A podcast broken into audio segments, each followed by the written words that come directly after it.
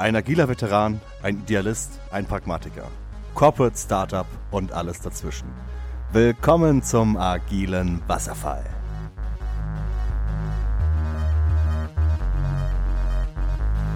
Hallo, schönen guten Abend. Sehr, sehr schön, dass ihr beide wieder da seid. Hallo Matthias. Hi.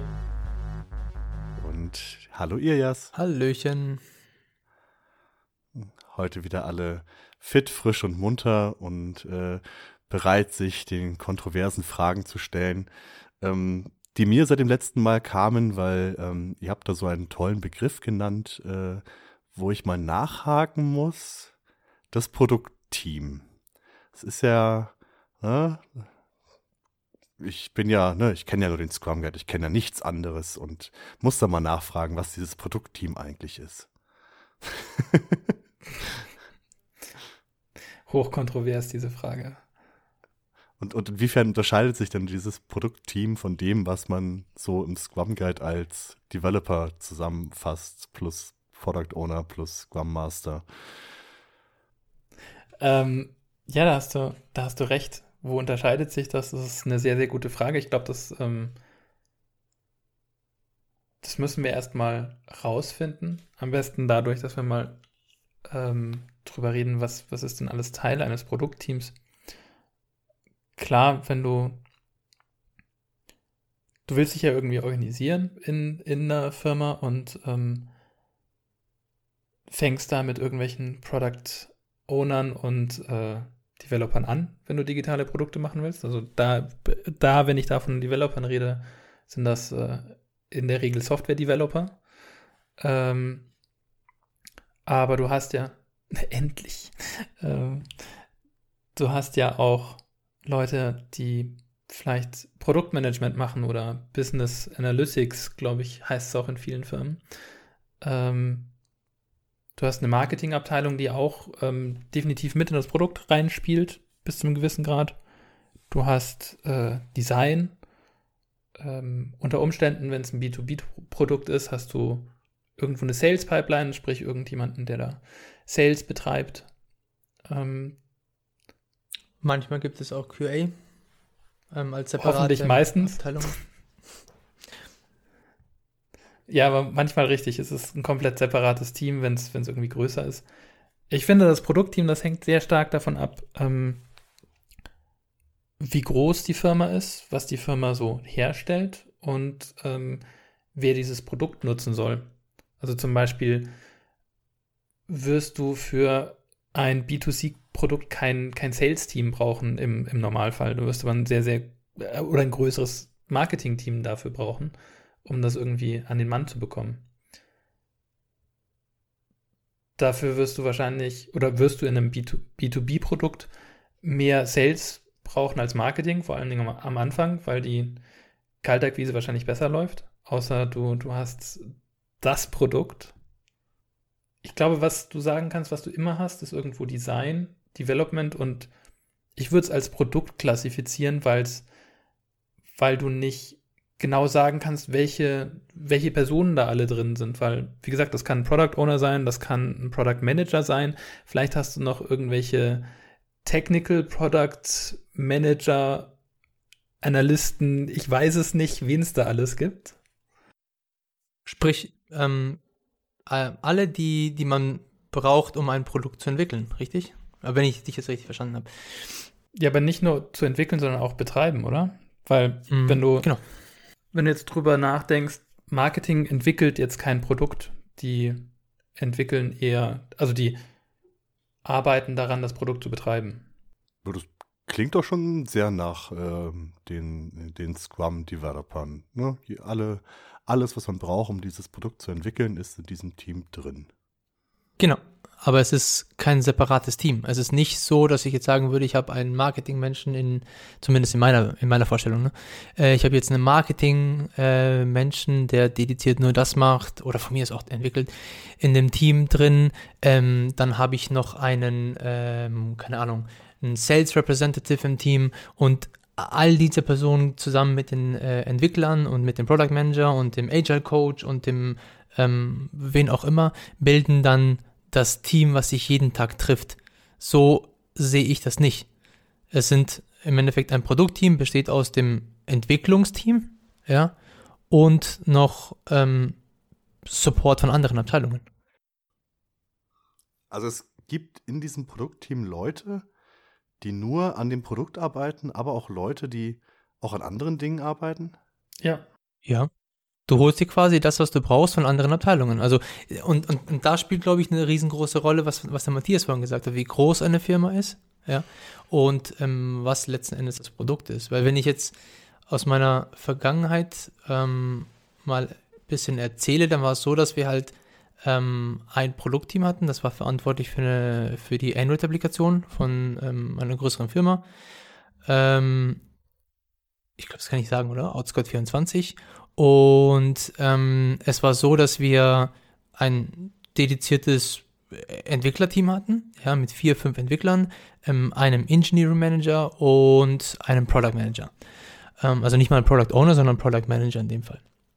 Und ähm, wann immer wir Informationen gebraucht haben oder irgendwas, ein Support ähm, aus, aus einer anderen Abteilung, das haben wir uns dann geholt. Ähm, sprich, es war eine Kollaboration mit Marketing, es war eine Kollaboration mit Sales, es war eine Kollaboration mit Ad Sales und so weiter. Ähm, und so hat sich das dann quasi ergeben. Also wir waren aber kein dediziertes Scrum-Team mit einem Product Owner und einem Scrum Master und Developern. So, das war es nicht. Es war einfach ein Team. Was ich total, also ja, ich, ich habe es beim letzten Mal eigentlich so ein bisschen angeschnitten und würde da eigentlich auch gern, also ich glaube, dass, dass das das am besten beschreibt, ist halt auf der einen Seite, du hast irgendwie temporäre Teilnehmer an diesem Development-Team oder an den, an den Developern ähm, und das ist vor allem Dingen Leute, die tagsüber wahrscheinlich noch mehr machen, als nur an diesem einen Produkt zu arbeiten. Klar ist das jetzt, hört sich das jetzt irgendwie komisch an, für dich wahrscheinlich, Andreas, weil äh, was, was sollen die denn den ganzen Tag machen? Aber ähm, wenn eine Firma größer wird, hat die halt meistens mehr als ein Produkt. Ähm, das ist mir schon klar, ja. Richtig. Und dann haben die halt wahrscheinlich noch was anderes zu tun. Und du willst nicht für jedes Produkt deinen eigenen Marketing-Guy haben, weil ähm, das ist teuer. Vor allem, wenn der nichts zu tun hat. Aber Und führt das nicht warte, irgendwie. Warte, da, das nächste Problem ist ja das, ähm, du müsstest die ja auch noch dahingehend ähm, ja, weiterbilden, dass sie den kompletten agilen äh, Entwicklungszyklus verstehen und auch mitmachen, was total gegen deren Arbeitsweise geht, weil die relativ kurzlebige Tasks haben und ähm, also ich weiß es jetzt gerade aus der Marketing, aus dem Marketingbereich, halt sehr viel planen und nur äh, in kurz vor Monatsende oder Quartalsende sehr aktiv werden äh, um dann halt die dementsprechende Werbung zu buchen. Und für die macht es keinen Sinn, in zwei Wochenzyklen zu arbeiten. Mhm. Und du brauchst ja auch nicht für jedes Release oder jedes Increment brauchst du ja nicht neue Marketingmaßnahmen oder äh, neue, weiß ich nicht, was macht so ein Business Analyst? Neue Marktstudien, die brauchst du ja erst später dann. Ich, ich wünschte, ihr könntet die Augen vom Andrea sehen. Es ist der Wahnsinn. Also das erste Mal, ich wirklich, das erste Mal, dass ich merke, ähm, was für ein äh, großer Unterschied zwischen den Erfahrungen und den äh, Beschreibungen eines Teams ähm, vorhanden sind zwischen Andreas und mir. O oder äh, Matthias und Andreas. Das ist echt spannend zu sehen. Schade, dass ihr das nicht äh, mitbekommt. Wir machen irgendwann mal einen Livestream, aber aber, an einem anderen Tag. Warum diese, diese fragenden Augen, Andreas? Ähm, ich frage mich, ob das nicht äh, problematisch ist. Wer, wer entscheidet dann, welche ähm, Personen jetzt äh, welchem Produktteam zuarbeiten? Also wenn es jetzt eine begrenzte Anzahl von, von Marketing-Spezialisten gibt, die halt mehrere Produktteams irgendwie da mal dabei sind, wer legt denn da die Priorität fest? Du, das ist aber jetzt eine zweiteilige Frage. Die erste, die erste Frage, ähm, wer, wer nimmt da teil? Oder wer, wer ist dann Teil der Developer? Das beantwortet dir ja der Scrum Guide schon von Anfang an. So ähm, es muss irgendjemand sein, der das Problem für der das Problem at hand lösen kann, der die Qualifikation da, dazu hat, um das Problem zu lösen. Das muss nicht immer dieselbe Person sein, das kann jemand sein, der sich halt mit der Materie auskennt. Klar, es ist einfacher, wenn man öfter mit derselben Person zu tun hat, aber ähm, das muss nicht sein. Und da ist es halt sinnvoll, wenn von der Produktseite, sei es Product Manager, Product Owner, der recht gut ähm, ver vernetzt ist und einfach weiß, ähm, welche Leute da helfen können, beziehungsweise welche Leute wissen, ähm, wen man zumindest fragen kann, wer helfen kann. Und so habe ich diese Rolle auch meistens verstanden. Also zumindest für mich äh, war das äh, oft so, dass, dass ein Product Owner auch derjenige war, auch wenn das eher so eine Scrum Master Aufgabe ist, der einfach weiß, wen brauche ich jetzt, um äh, da weiterzukommen mit meiner Aufgabe. Aber das klingt doch jetzt schon so ein bisschen nach ähm, äh, Potenzial für, für mittlere Management, Politik, ähm, äh, Probleme, oder? Also wer am lautesten schreit oder wer sich am, am, oder wer am besten vernetzt ist, der kriegt die besten Ressourcen. Klar, klar, voll. Okay. Ja, absolut. Ich meine, das ist ja ähm, eines der, der größeren Probleme, die du halt hast in dem Moment, wo deine Firma größer wird. Wir haben, glaube ich, sogar ähm, vor, vor ein paar Tagen auch noch über Hierarchien und sowas geredet. Darüber können wir separat nochmal quatschen, aber das passiert ja dann. Ähm, es äh, entstehen verschiedene Abteilungen, es äh, entstehen verschiedene Hierarchien. Dann gibt es quasi jemanden, der, wie du, wie Matthias schon gesagt hat, äh, der Product Owner geht zum Marketing und fragt nach, ähm, wer ihm helfen kann. Und dann fangen die Diskussionen an innerhalb des Marketingteams. Ähm, die sind natürlich auch autark und autonom, richtig? Und die entscheiden für sich selber, für das Beste der Firma, wo sie denn gerade ähm, helfen können. Ja. Und ähm, weil wir sind ja alle Teil einer Firma. Es ist ja nicht so, dass es Kraut und Rüben ist und es Wildwuchs ist und jeder macht, was er will, ähm, sondern wir arbeiten alle gemeinsam an den Produkten der Firma. Da, da sprichst du aber auch ein bisschen von heiler Welt, weil meistens, also meistens hast du zumindest einen dabei, der an seinen eigenen Zielen arbeitet. Ähm, das ist dann das größere Problem. Aber ja, so wie es funktionieren sollte, ist schon das, dass ähm, irgendwo die, die Marschrichtung halt in der Firma klar ist und das dann da unterstützt wird, um da hinzukommen. Und da sollten alle allein sein. Und ich finde, da wird halt auch die Aufgabe des Product Owners nochmal ein Stückchen größer, weil es hier mhm. dann wirklich darum geht, auch externe davon zu überzeugen, dass diese Initiative, die jetzt da gerade am Laufen ist, ähm, dass die das Bestmögliche nicht nur für das Produkt, sondern auch für die Firma ist.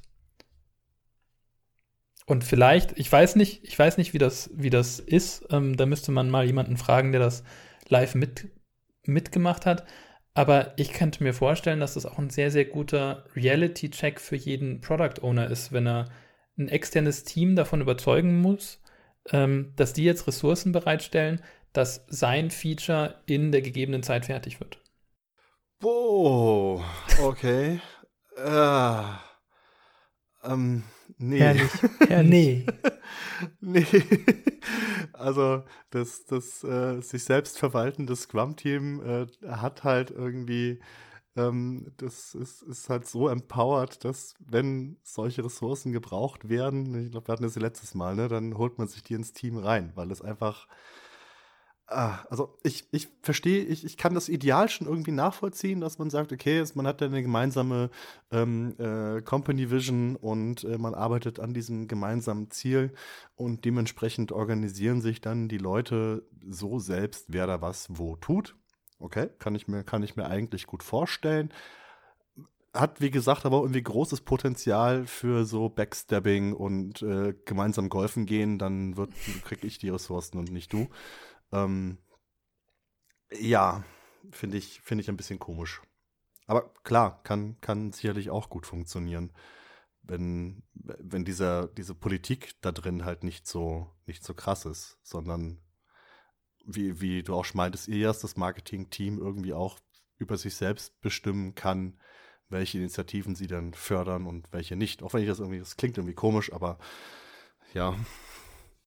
Ich glaube, es hängt auch viel mit der Kultur von der Firma zusammen. Also klar, wenn du eine Kultur hast, in der jeder für sich selber oder für seine, für sein Team quasi unterwegs ist, dann funktioniert sowas nicht. Dann brauchst du aber auch nicht anfangen und sagen, wir haben hier irgendwelche Empowered Teams, weil wenn die Empowered Teams hingehen und sagen, boah, wir sind jetzt hier die Einzelkämpfer und machen unser Ding und der Rest der Company ist uns egal, dann, dann geht das genauso den Bach runter, wie wenn die Teams vorher schon gesagt haben, nö, euch helfe ich nicht, weil was bringt mir das? Ich meine, dass, wenn du agiles Arbeiten in eine Firma bringen willst, dass da irgendwie die komplette Company abgeholt sein muss und auch mit on board sein muss, ich glaube, da sind wir uns ja alle einig. Und dann hast du eigentlich die Leute nicht mehr, die, oder solltest sie nicht mehr haben, die da so stark politisch sind und äh, lieber Golf spielen gehen mit irgendwelchen Leuten und äh, wenn es halt passt, äh, Ressourcen haben. Aber, aber ist es nicht irgendwie auch, auch ein Ziel der agilen Entwicklung, dass man äh, in diesen Flow kommt, dass man gemeinsam fokussiert an einem Ding arbeitet? Und ist das nicht sehr, ähm, wenn man wechselnde Personen hat, die in unterschiedlichen Teams sind, dann müssen diese Personen ja immer sich wieder auf ein, auf ein neues Produkt einstellen. Ist es nicht, ist, ist dieser Kontext-Switch nicht teuer? Ähm, es ist auf jeden Fall teuer. Es ist nicht so, dass es halt optimal ist, ja.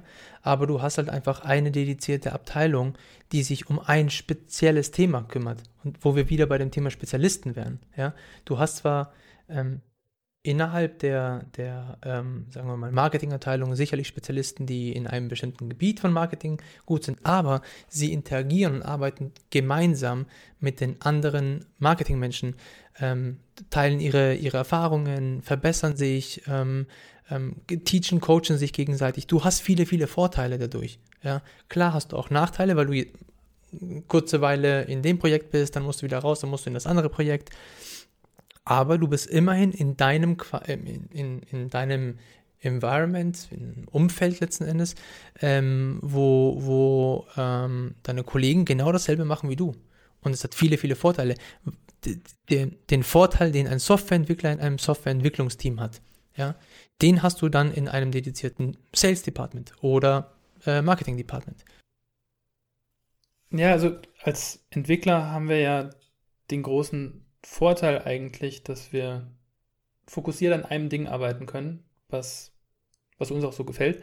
Aber drumherum gibt es halt Teams, die viel, viel kleinere Aufgaben in, in der kompletten Organisation erledigen müssen und sehr viel Kontext-Switches haben. Und die Aufgabe, die auch so im Scrum Guide beschrieben ist von Scrum Master und Product Owner, ist eigentlich da, dafür ausgelegt, dass du dann ein Team hast, das sehr, sehr wenig Kontext-Switches braucht ähm, und sehr fokussiert an einem Ding arbeiten kann. Aber das ist halt in der realen Welt einfach nicht, nicht so üblich, weil du die Ressourcen an verschiedensten Stellen brauchst.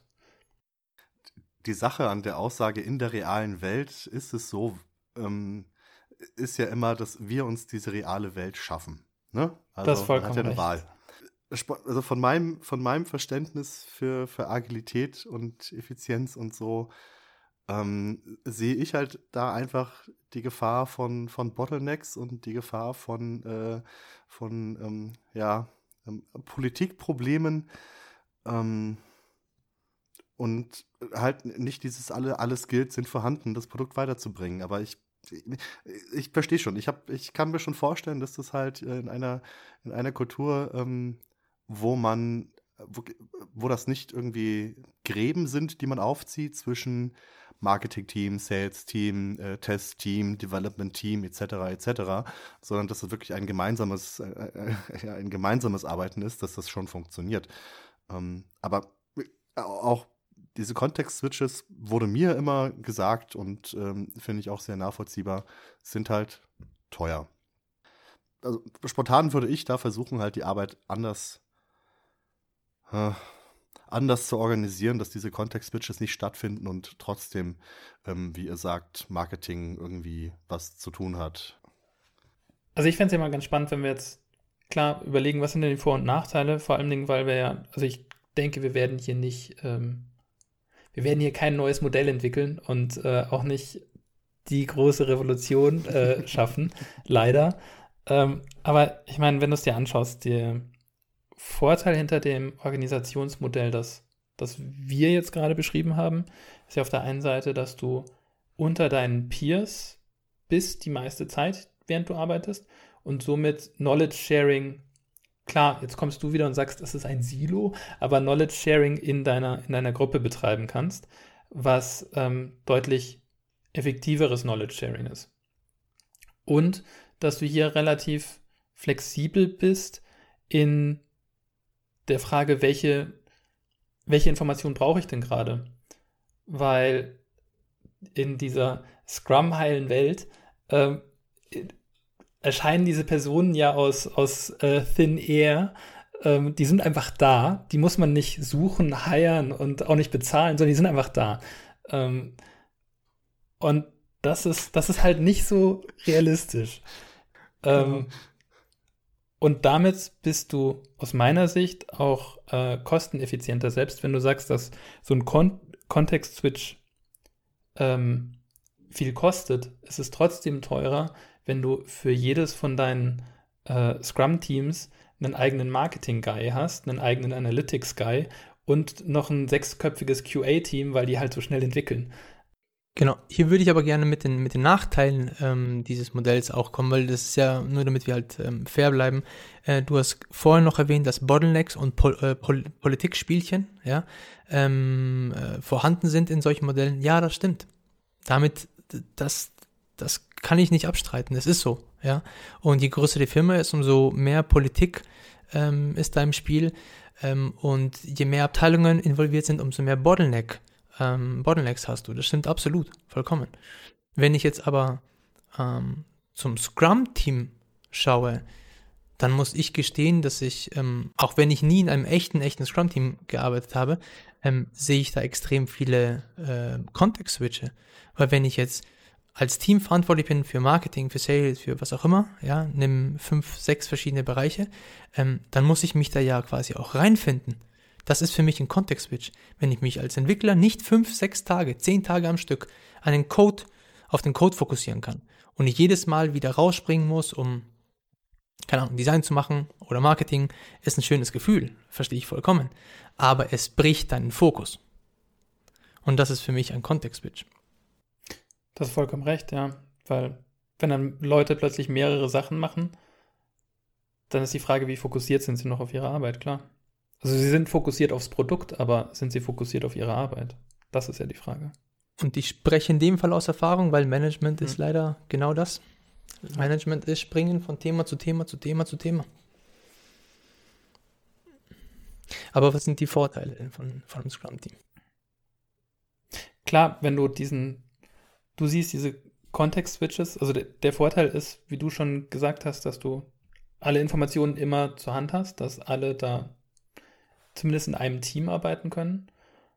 Und wahrscheinlich ist der Kontext-Switch nicht so groß, wenn du nur in deiner quasi in deiner kleinen Welt lebst und nicht über diesen Tellerrand hinausschauen musst.